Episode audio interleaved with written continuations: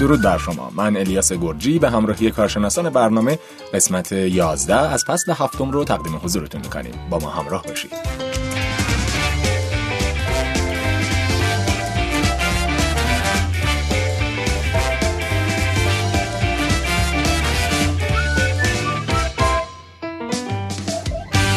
خیلی خوش اومدید به یه قسمت دیگه از پادکست مبل قرمز. از فصل هفتم که کلا در رابطه با تحرواره ها حرف می‌زنیم و در این قسمت می‌خوایم در رابطه با تحرواره استحقاق صحبت کنیم.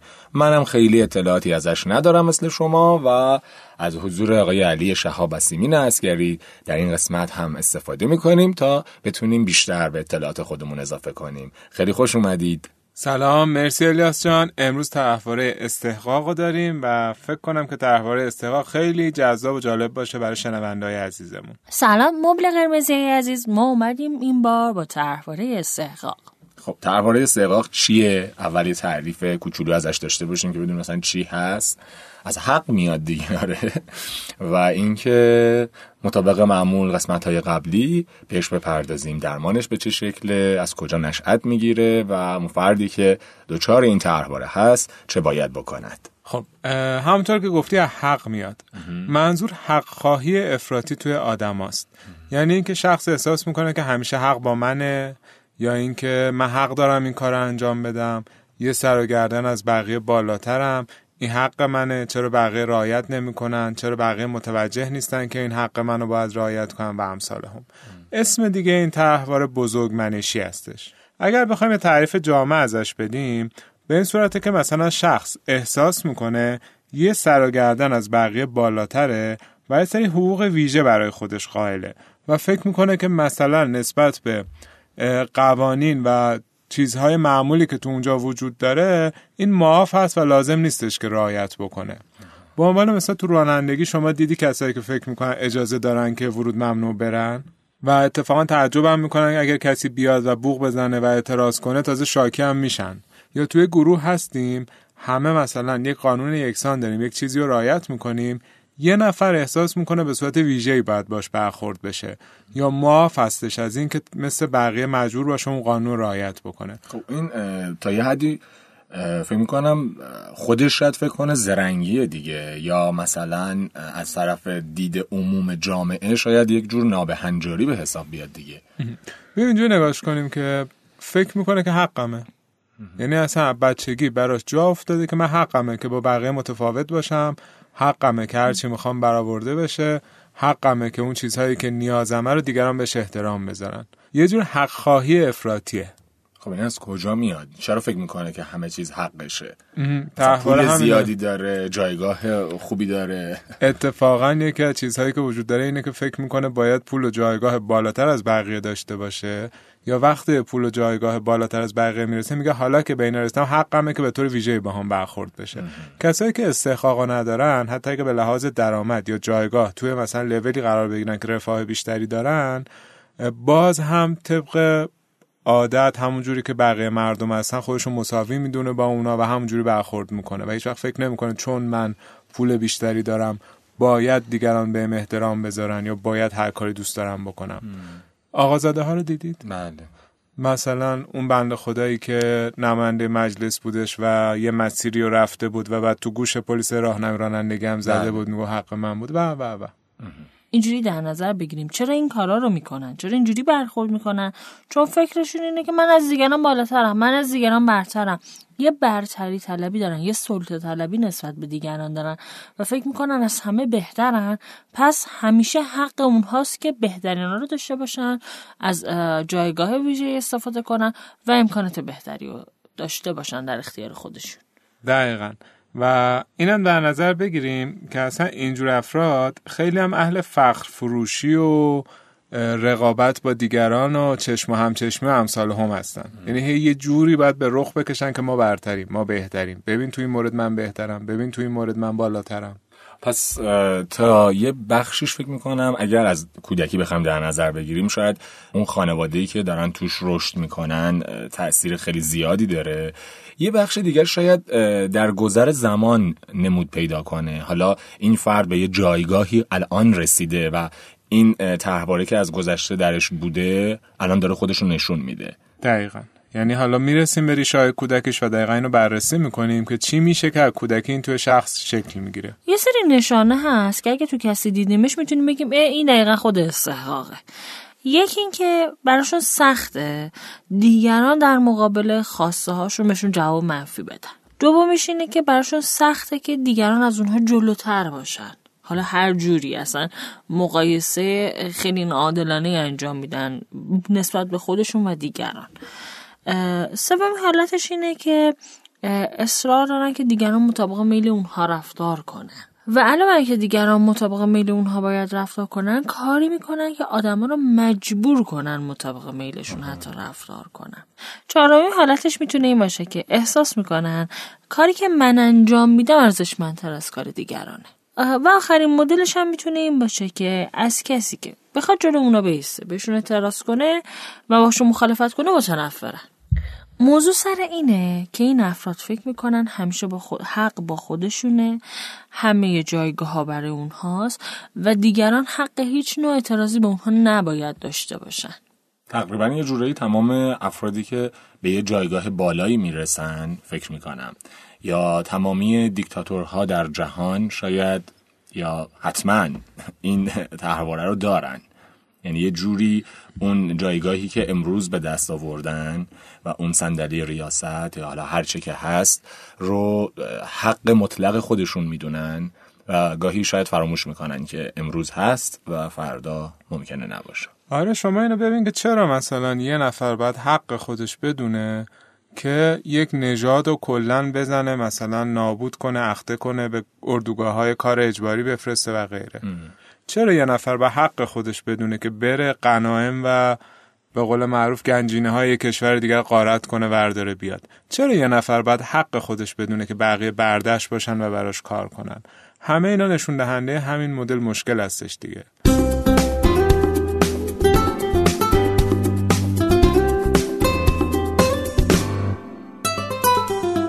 میشه به دو بخشم تقسیمش کردین تحوار استحقاقو خب؟ حالا تو بعضی منابع میگن سه تا تو بعضی میگن دو تا. ما اشاره می‌کنیم به همش. جلوتر که بریم سومیش هم بهتون میگم. اولیش کسایی هستن که ناب هستن یعنی دوچار تحوار استحقاق نابن یا خودشیفته نابن. خب؟ اینا خیلی لوسن و از همون کودکی یاد گرفتن که آقا حق منه که به بهترین چیزا برسم حق منه که بقیه به من خدمت کنن حق منه که به همه خواسته هم برسم. حق منه که با من متفاوت رفتار بشه اما اون قسمت دوم و ساید دیگه این قضیه کسایی هستش که دچار خودشیفتگی جبرانی هن. یا تحوار استحقاق جبرانی دارن اینا به قدری تحقیر شدن توی کودکی که حالا برای جبران اون سعی می‌کنن هی همه جا خودشون رو صاحب حق بدونن دقیقا یکی از مواردی که باعث شکلگیری تحوار استحقاق میشه تحقیرهای کودکی فرده یعنی وقتی فرد در کودکی مدام تحقیر میشه مدام زیر سوال میره مدام آزارش میدن رسمی می‌گیره که یک خود خیلی اقراقامیز خیلی نمایشی و خیلی بزرگ از خودش نشون بده و اونجاست که در بزرگسالی میاد این موضوع رو انتخاب می‌کنه و به آدم ها اینو نشون میده تو روابطش. و یک خود برتر یه خود کنترلگر رو به آدم نشون میده و اصلا تصورش اینه که از همه بهتره و زیرش یه جبران تمام حقارت هایی که در کودکی کشیده. و خب خوبه بدونیم که این افراد از این موضوع آگاه نیستن. و اینی که الان شدن این موقعیتی که الان دارن این خود بزرگ بینی که الان دارن رو اصلا جزوی از ویژگی های خودشون می‌تونن و می‌کنن دستاوردی داشتن که به این نقطه رسیدن. درست. و دیگرانی که حالا احتمالا اطاعت امر می‌کنن هم همچنان به روند این قضیه دارن کمک می‌کنن دیگه. یعنی اون فرد همچنان فکر می‌کنه پس من یک جایگاهی دارم که حقمه و دیگران هم دارن از من پیروی می‌کنن. بله بله. سوالی که پرسیدی خیلی خوب بود. مثل دو تا دیگه پازل میمونه. این مدلیه که همیشه تحوار استحقاقی که تحوار وابستگی کنارشه و به هم وصل میشن. اصلا یه آدم وابسته باید جذب همچی آدمی بشه که این روابط ادامه پیدا کنه. اگه نگاه کنین مثلا آدم ها توی جامعه و توی جایگاه های مختلف خودشون رو سعی می‌کنن به بزرگترها به گنده ترها به صلاح به معروفترها خودشون رو وصل کنن. چرا؟ چون از طریق اونها هویت پیدا می‌کنن و خودشون رو معرفی می‌کنن. دقیقا می‌خوام بگم با طرحواره های مثل اطاعت و ایثار هم چفت میشه. یعنی کسی که خود قربانیگری داره ایثار داره حالا جلوتر بریم تو اپیزودهای بعدی بهش می‌رسیم. مدام دنبال اینه که از حقوق خودش بزنه و برای یکی دیگه sacrifice کنه ایثار کنه خودشو قربانی کنه و اون آدمی که استحقاق داره خواستش از بقیه همینه که خودشون بزنن به خاطر این. و همونطور که سیمین جان گفتش با وابستگی دقیقا چفت میشه. یعنی اصلا دو عضو یک سیستم که به هم می‌خورن و این سیستم معیوب ادامه پیدا می‌کنه. اگر می‌بینم طرف مقابلم خیلی استحقاق داره بگردم ببینم چرا من تو این بازی موندم. چرا من اجازه میدم این بازی ادامه پیدا کنه. حالا گفتیم یه مدل سومی هم داریم دیگه. اون بله. مدل سوم هم که بعد جای اشاره شده بهش میگن استحقاق وابسته یا استحقاق که منوط به اینه که من حق دارم وابسته به دیگران باشم. من حق دارم که وابسته خانوادم باشم. من حق دارم که وابسته partner م باشم. partner م باید برام این کارو بکنه. خانوادم باید برام این کارو بکنن. دوستان باید این کارو برام من بکنن. باید پول فلان چیزمو بدن. باید فلان کارو برام انجام بدن. اینو بهش میگیم استحقاق وابسته. که یعنی من انتظار دارم مدام از دیگران. همون توقع بیش از اندازه داشتن آره آره. و حق خودم می‌دونم که توقع داشته باشم. و از اونجایی که این آدما این تیپ افراد با دیگران همدلی نمی‌کنن. یا نم... اصلا نمی‌تونن همدلی کنن اینجوری بگیم. نمی‌تونن دیگران رو درک کنن. مدام دنبال اینه که بار زندگیشون رو دوشه یه سری آدم های دیگه بذارن. همون استحقاق وابسته. همون استحقاق وابسته. قشنگ اینجا چف میشن با هم دیگه. و اصلا که همدلی ندارن باعث میشه همیشه قضایا رو موضوعا رو فقط از ساید خودشون ببینن فقط از جانب خودشون ببینن. این توانایی رو ندارن که دیدگاه طرف مقابل هم به قضیه نگاه کنن. برای همین معمولا از دیگران سوء استفاده می‌کنن. یعنی یه جایی به خودشون میان یا دیگران خار خفیف کردن یا تحقیرشون کردن یا سوء استفاده کردن ازشون. چون این توانایی نیست این پتانسیل نیست که دنیا رو از چشم او هم بنگرم. فقط از چشم خودم دنیا رو دارم می‌بینم. و به همین دلیلی که میگن نیست دقیقا به این دلیله که توی این طرحواره شخص اذیت نمیشه خودش. رنج زیادی رو به دیگران تحمیل می‌کنه. به همین دلیل که آدم ازش دور میشن و اون تنها میمونه در نهایت. اما توی تحواره های دیگه ما وقتی بررسی کردیم متوجه شدیم که فرد اذیت میشه. این تحواره استخا به هیچ وجه هیچ آزاری به اون فرد نمیده ولی دیگران و دور اطرافش خیلی اذیت می‌کنه.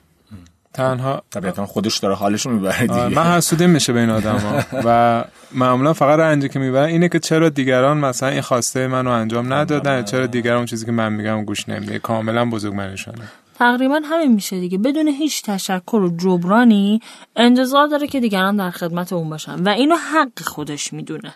خب وقتی که دیگران ترکش می‌کنن به خاطر اینکه دارن آسیب می‌بینن ازش و این فرد تنها میشه اون وقت آسیب نمی‌بینه خودش یا فقط از ساید اونا می‌بینه قضیه رو و میگه که آدم فلانی بود آدم اینجوری بود لیاقت نداشت یه سری نیازها برآورده نمی‌کرد. یعنی طرف و خار و خفیف می‌کنه له می‌کنه پس می‌زنه میندازه کنار. یه چیز جالب هم هست. حالا ما در قبال آدما گفتیم معمولا از جامعه هم همیشه طلبکارن. یعنی از جامعه کامل طلبکارن که چرا جامعه برای ما این کار نمی‌کنه؟ چرا دنیا برامون این کار نمی‌کنه؟ چرا مثلا قوانینی شکلی نبوده. چرا کشور اینجوری نیست؟ چرا اون کارو نمی‌کنه؟ حق خودش می‌دونه که چرا جامعه برای من فلان کارو نکرد دنیا برای من فلان کارو نکرد کشور برای من فلان کارو نکرد. درسته یه سری وقتا ما یه سری خواسته های معقول داریم ما که حالا بر اساسش حالا تا اونجایی که بتونیم سعی می‌کنیم که کاری که دستمون برمیاد انجام بدیم به اندازه خودمون. ولی اینا به قدری طلبکارن که اصلا ساید خودشون رو نمی‌بینن که حالا من تو این شرایط باید چیکار کنم. فقط صرفا نشستن هیچ کاری نمی‌کنن و میگن که چرا برامون این فراهم نشده و خودشون دیگه هیچ تلاشی نمی‌کنن برای اینکه خودشون رو با شرایط سازگار کنن وقف بدن و موفق بشن که پیشرفت کنن رشد کنن. اگه بخوایم در نظر بگیریم که انسان یه موجود اجتماعیه و بتون هم حق خودش رو هم حق دیگران رو ارزشمند بدونه در این اشخاص اصلا وجود نداره. فقط حق اونها ارزشمنده و حق دیگران دچار بیارزشی میشه. توی روابطشون یه ارزشمندی بالا بردن بیش از حد خودشون و بیارزش کردن دیگران رو ما می‌بینیم.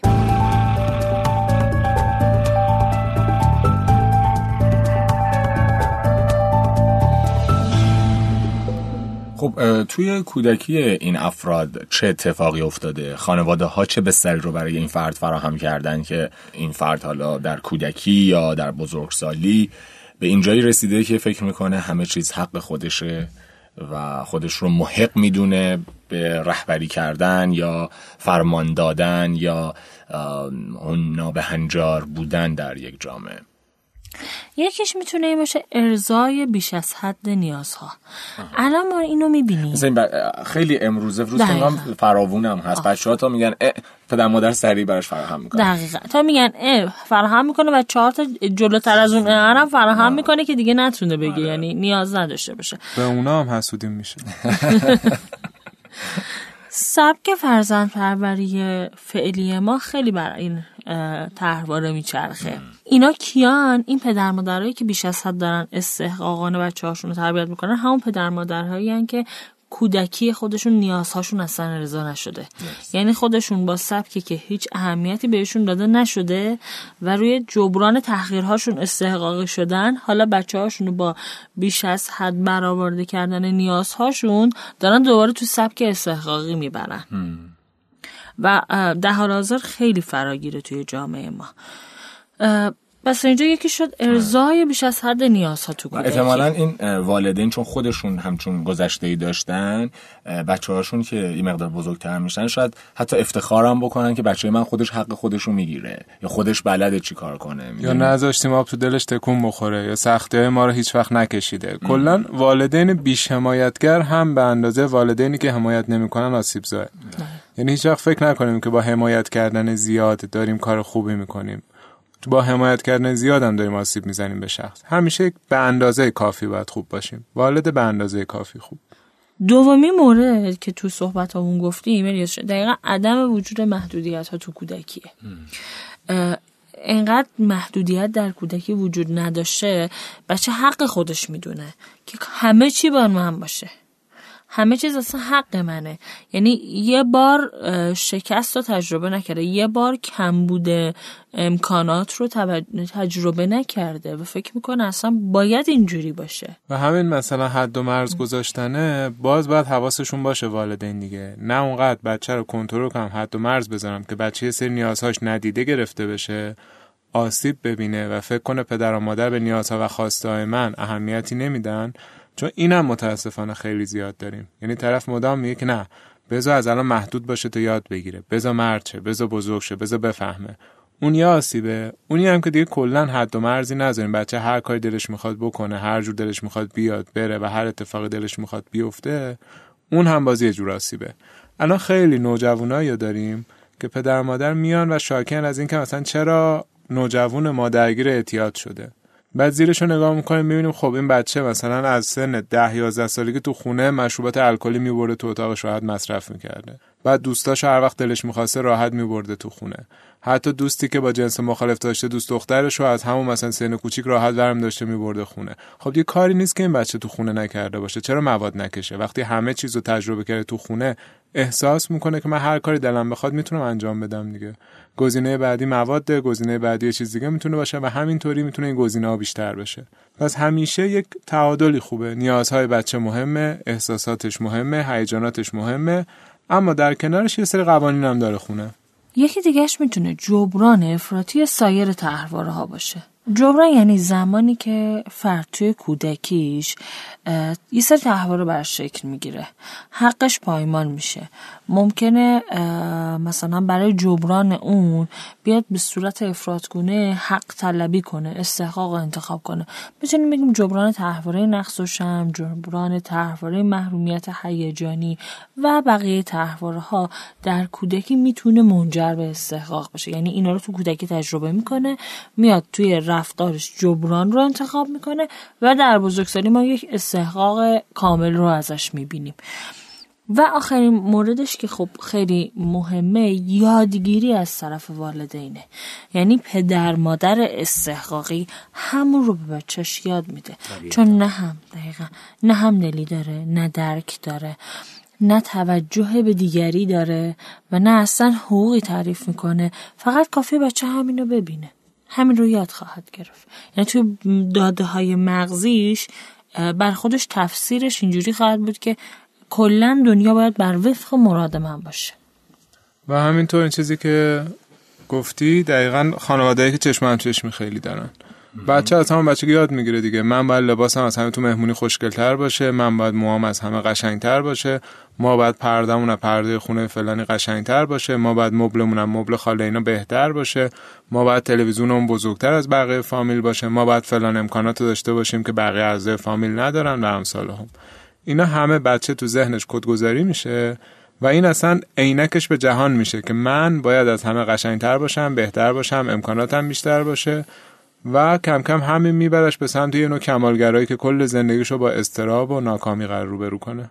توی روابط عاطفی و زوجی یک فرد چطور می‌تونه تشخیص بده که استحقاق داره؟ البته فکر می‌کنم قبلتر یه اشارات زمینی داشتیم که نشونه هاش چیه.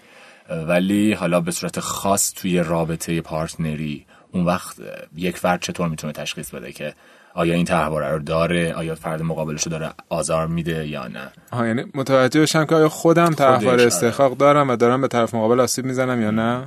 خیلی سوال خوبیه. نه یکیش می‌تونه این باشه که تو رابطه متوجه شیم انگار طرف مقابلم داره نیازهاش و خواسته و فدای نیازها و خواسته های من می‌کنه. یعنی مثلا توی بیرون رفتن توی خرید کردن توی غذا خوردن توی ساده ترین چیزا هی داره نظرش کوتاه میاد و اون چیزی که من میگم اون میپذیره. این خودش زنگ خطره که اه نکنه من دارم به سمت استحقاق میرم یا من استحقاق دارم و دارم آسیب می‌زنم به طرف مقابلم. اون طرف مقابل چی؟ اون تحواره ای داره که ممکنه داشته باشه خود قربانیگری ممکنه باشه نقص و شرم ممکنه باشه محرومیت هیجانی ممکنه باشه بعد چیز می‌تونه باشه. وابستگی می‌تونه باشه. حالا نمی‌دونم من دقیقا کدوم رو گفتم ولی چند تا قابل تشخیص گذاری که حالا باید جداگونه بررسی بشه. درست. ولی به صورت کلی اون فرد در رابطه با خودش حداقل می‌تونه این تشخیص رو داشته باشه. آره چون یه سیستم اینجوری شکل می‌گیره که اگر من یک مشکلی دارم اون چرا اجازه میده که من اینو ادامه بدم؟ اون هم یک جای حتما گیر و گرفتاری داره.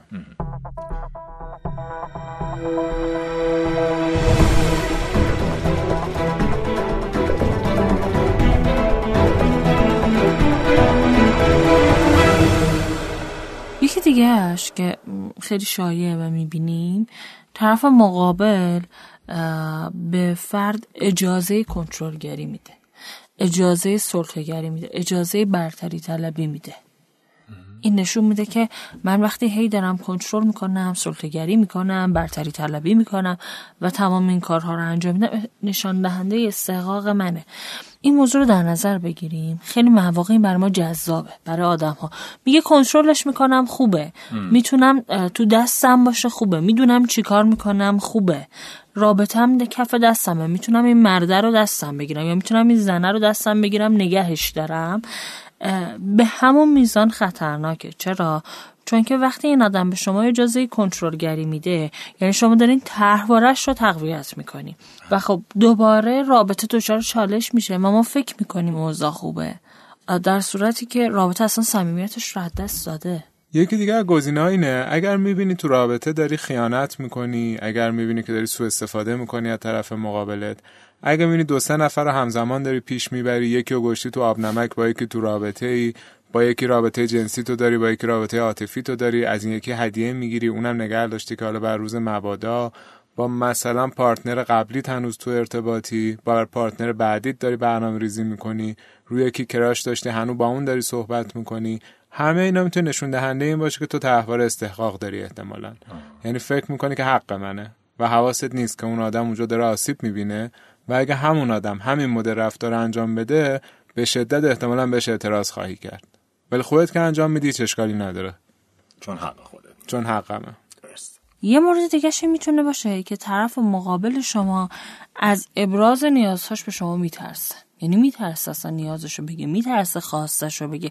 میترسه که خود ابرازی کنه خود افشایی کنه. چون احتمالا وقتی میگه یا با اعتراض شما روبرو میشه یا با خشم شما روبرو میشه یا شما مثلا احساس می‌کنه اون چیزی که تو مغز من صد درصد درسته؟ و اون نظری اگر داد منطبق بر مغز من نباشه من بزنم بکوبم داغونش کنم یا با پرخاشگری زیادی تو چرا نمی‌فهمی؟ پس توی اینطوری احساس می‌کنم توی روابط زوجی اون حالت مرد سالارانه ایرانی همگی این طرحواره رو احتمالا داشتن. یه موقع جامعه اینو به مردها می‌داد ولی به خاطر ظلم زیادی که به زنها مخصوصا توی دهه مثلا سی و چهل و پنجاه اون موقع ها شد از یه تایمی به بعد مخصوصا دهه هفتاد به این و برعکس شد. یعنی مثلا خانم ها شروع کردن جبران کردن اون همه ظلم. و الان شرایط خداشو که جوری شده هر کی دستش برسه و زورش برسه اذیتشو می‌کنه دیگه. چه خانم باشه چه آقا. دقیقا. برگشت جامعه تو دهه هفتاد نشان دهنده زورگویی زیادی بود که در دهه سی تا هفتاد به زنها شده بود. اون در واقع همون جبران افراطی است مورد آخرم اینه که انتظارات زیادی از طرف مقابل داری. یعنی مدام برای طرف مقابل وظیفه نقش و مواردی رو تعریف کنید که به نفع خودتونه. باید این کار انجام بده چون من دوست دارم. باید اینجوری باشه چون من اینجوری حالم خوبه. و مدام وقتی اینو برای اون آدم تعریف کنم جایی که انجام نده حتی به خودم اجازه خشمگین شدن میدم. که چرا نیاز و خواسته های من اهمیت ندادی یه جوریه که رابطه یه طرفه به نفع خودشه و طرف مقابلش به شدت اذیت میشه خب راهکار چیه؟ چه باید کرد؟ اگر توی رابطه ای هستیم که خودمون استحقاق داریم یا فرد مقابلمون پارتنرمون دچار این طرحواره هست چیکار کنیم؟ بیم بیرون؟ یا اصلا اگه خودمون داریم چطور می‌تونیم رو خودمون کار کنیم؟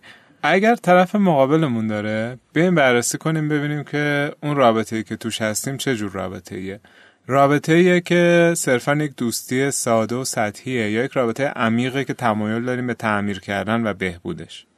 اگر می‌خوایم تغییر بدیم و بهترش کنیم باید شناسایی کنیم ببینیم که کدوم یکی از مدل استحقاق ها رو طرف مقابلمون داره. جزو اون استحقاق های لوس و ناب هستش که خانوادگی این فرهنگو دارن یا اون استحقاق های شکننده است که طرف خیلی کوبیده شده و داغون شده و به خاطر اینکه اونو جبران کنه یک دیوار آهنی دور خودش کشیده. و بعد با توجه به اینکه ببینیم کدوم یکی از ایناست شروع کنیم یه سری تغییرات توی خودمون بدیم. هر چقدر ما بیشتر احساس ارزشمندی خودمون رو پیدا کنیم هر چقدر ما بیشتر حواسمون باشه یک رابطه باید پنجاه پنجاه باشه و هر چقدر ما یاد بگیریم که با اعتراض کردن با داد زدن با مثلا پرخاش کردن چیزی درست نمیشه. بلکه خیلی باید آرام و منطقی و درست سر حق خودمون وایسیم و تکونم نخوریم از جامون بگیم آقا این حق منه این خواسته منه و اگر تو نمی‌تونی منو ببینی و نیازهای منو ببینی من اذیت میشم. این خیلی موثرتره تا اینکه من بخوام داد بزنم جیغ بزنم مدام پرخاشگری کنم و این چرخه معیوب ادامه بدم. اول به حقوق خودم آگاه بشم. بعد به رفتارهای بزرگ بینانش پاداش ندم. یعنی اینکه سعی نکنم برم تو این فاز که اگر چیزی رو می‌خواد چون خشمگین میشه چون عصبانی میشه و غیر من حتما باج بدم و انجامش بدم. نه من یک انسانم من همین خواسته ها و تمایل ها رو دارم و یاد بگیرم از احساساتم براش بگم و بهش آموزش بدم. باید به احساسات من اهمیت بدی. من غم دارم من شرم دارم من استراب دارم من خشم دارم. و تو اگر نمی‌تونی هیجان ها و احساسات منو ببینی چگونه پارتنری هستی برای من؟ خب من خیلی نیازهام ناکام میمونه. و اینکه اگر می‌بینیم که واقعا خیلی گیر کردیم احتمالا این آدم شبیه که والدین ماه. این اگه می‌بینیم توی رابطه گیر کردیم که طرفمون تحوار استحقاق داره و ما نمی‌تونیم بیایم بیرون و خیلی گیریم احتمالا شبیه که والدینمونه. پرونده بازمونده کودکی رو داریم میریم اونجا ببندیم. دیگه معمولا اینجور جا بهترین کار مراجعه به روانشناس و گذراندن دوره تراپی هستش. اما اگر خودمون تحوار استحقاق داریم چیکار کنیم؟ اینو بیایم بررسی کنیم. اگر خودمون تحوار استحقاق داریم بعد خودمون رو رشد بدیم. دنیا به هیچ کدوم از ماها بدهکار نیست. اصلا نباید بدهکار باشه. انتظار نداشته باشیم که آدم دنبال ما باشن کارهای ما رو انجام بدن امر و نهی های ما رو گوش بدن. خودمون مسئولیت زندگیمون رو بپذیریم. هر کسی باید توی زندگی بیاد نقش خودش رو بپذیره و کارهای خودش رو خودش انجام بده. خودش باید گزینه مناسب برای به عهده گرفتن مسئولیت های زندگیش باشه. اینو به دوش دیگران نندازه. انتظارات و دستورات خودش رو محدود کنه. یه سری دستور و انتظار واسه همه آدما دارن میتراشن این افراد. اونا رو محدود کنه. وقتی عادت به دستور دادن به دیگران داره و وقتی انتظار داره که دیگران باید در خدمتش باشه خودش هیچ کاری نمی‌تونه بکنه. و منتظر بقیه میمونه. وقتی منتظر میمونه دیگران کاری انجام نمیدن کلا اذیت میشه و آزار می‌بینه. بعد اون موقع باعث میشه که استحقاق بیشتری نسبت به آدما نشون بده. یعنی دفعه بعدی وظایف بیشتری رو واسه آدما تعریف کنه. پس بهتره که عادت به دستور دادن رو کنار بذاره توقع داشتن از دیگران کرامه بذاره. آروم آروم مرحله به مرحله شروع کنه واسه خودش کار جدید انجام دادن یا مسئولیت های زندگی خودش رو به عهده گرفتن. یه تکنیک خلاقانه هم که میشه استفاده کرد مثلا تو کارگاه همون ما همیشه همین کارو می‌کنیم. یه صندلی می‌ذاریم شخص روش میشینه یه صندلی هم می‌ذاریم روبروش یه صندلی خالی. و بهش می فکر کن یک نفر روبروی تو نشسته یک بحثی هستش و حق با طرف مقابلته. تو چه احساسی می‌کنی؟ از اینکه حق با طرف مقابلت باشه یا حق با تو نباشه. چه هیجانی رو تجربه می‌کنی؟ خشمگین میشی ناراحت میشی عصبی میشی تو کتت میره تو کتت نمیره. می‌تونی بپذیری شاید یه جای حق با من نباشه یا نه؟ میگه همیشه باید حق با من باشه. و اینجوری می‌تونه اصلا افکارش رو پایش کنه و شروع کنه یادداشت کردن. کم آوردم الان ضعیف شدم الان میاد سوارم میشه الان فلان میشم این ضعفه. می‌فهمه که آها پس تو موقعیت های دیگه توی زندگی واقعیم جاهایی که احساس کنم حق با من نیست من این افکار تو کلم داره میچرخه. و این هیجانا رو قرار تجربه کنم. و راه ها به روی این افکار ببندم. این نگرشم و در قبال اینکه همیشه باید حق با من باشه تغییر بدم. بفهمم ترسم از چیه وقتی که حق با من نیست و تا کجای اعماق مغزم قرار شکنجشه اینو درکش کنم و جلوشو بگیرم و بپذیرم که یک جایی 50 درصد زندگی ممکن حق با من نباشه. و هیچ اشکالی هم نداره. اتفاقا آدما میگن چه آدم خوبی بود چه آدم روشن فکری چه آدم بازی. وقتی من همیشه بخوام اثبات کنم که حق با منه به نظر بقیه چی میگن در مورد من؟ میگن چه آدم حق به جانبی؟ پرمدعا دقیقا کله باد داره و غیره. یه چیز دیگه هم که انتقاد پذیر باشیم.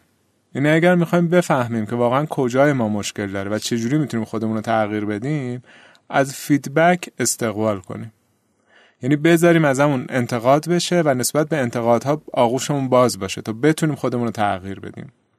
تو روابطمون هم همجور که سیمین جان گفتن تا جایی که می‌تونیم همدلی پیشه کنیم و سعی کنیم بقیه رو درک کنیم. یعنی موضوع رو علاوه بر اینکه از چشم خودمون می‌بینیم حتما از چشم آدمای دیگه هم ببینیم.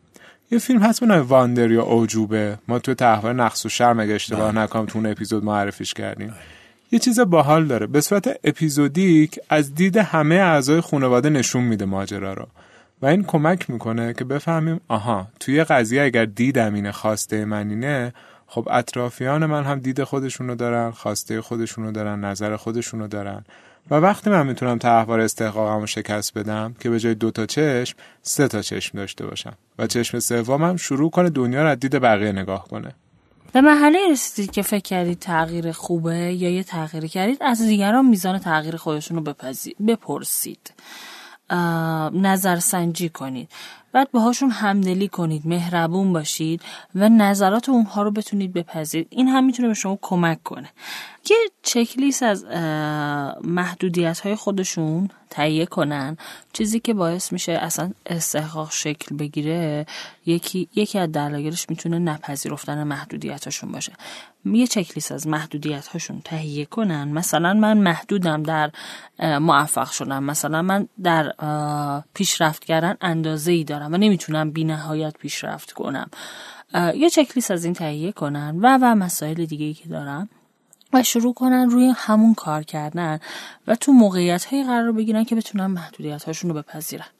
بسیار علی خیلی فکر می‌کنم اکثر افراد شاید با این طرحواره اگر آگاه باشن متوجه میشن که دست و پنجه دارن نرم می‌کنن و خیلی نقش خانواده ها اینجا مطرح بود اینکه کودکان در چه خانواده و در چه موقعیت هایی رشد می‌کنن. به هر حال این قسمت هم به پایان خودش رسید. ممنونم از کارشناسان برنامه سرکار خانم سیمین اسکری و آقای علی شهاب عزیز. ممنون از شما که تا اینجای این قسمت ما رو همراهی کردید. حتما برامون کامنت بگذارید. نظرات خودتون رو بهمون بگید. اگر سوالی دارید از هر جایی که میشنوید از هر پلتفرمی که ما رو گوش می‌دید شنوتو Castbox iTunes یا هر جای دیگه حتما همونجا برامون کامنت بگذارید. ما نهایت سعی خودمون رو می‌کنیم که پاسخ سوالات شما رو بدیم. آیدی تلگرام ما هم که مبل قرمز با Q و آیدی توییترمون هم به همین ترتیب. مبل قرمز. ما رو دنبال کنید. همچنان همراه ما باشید با نه قسمت باقی مانده فصل هفتم. خدا نگهدار.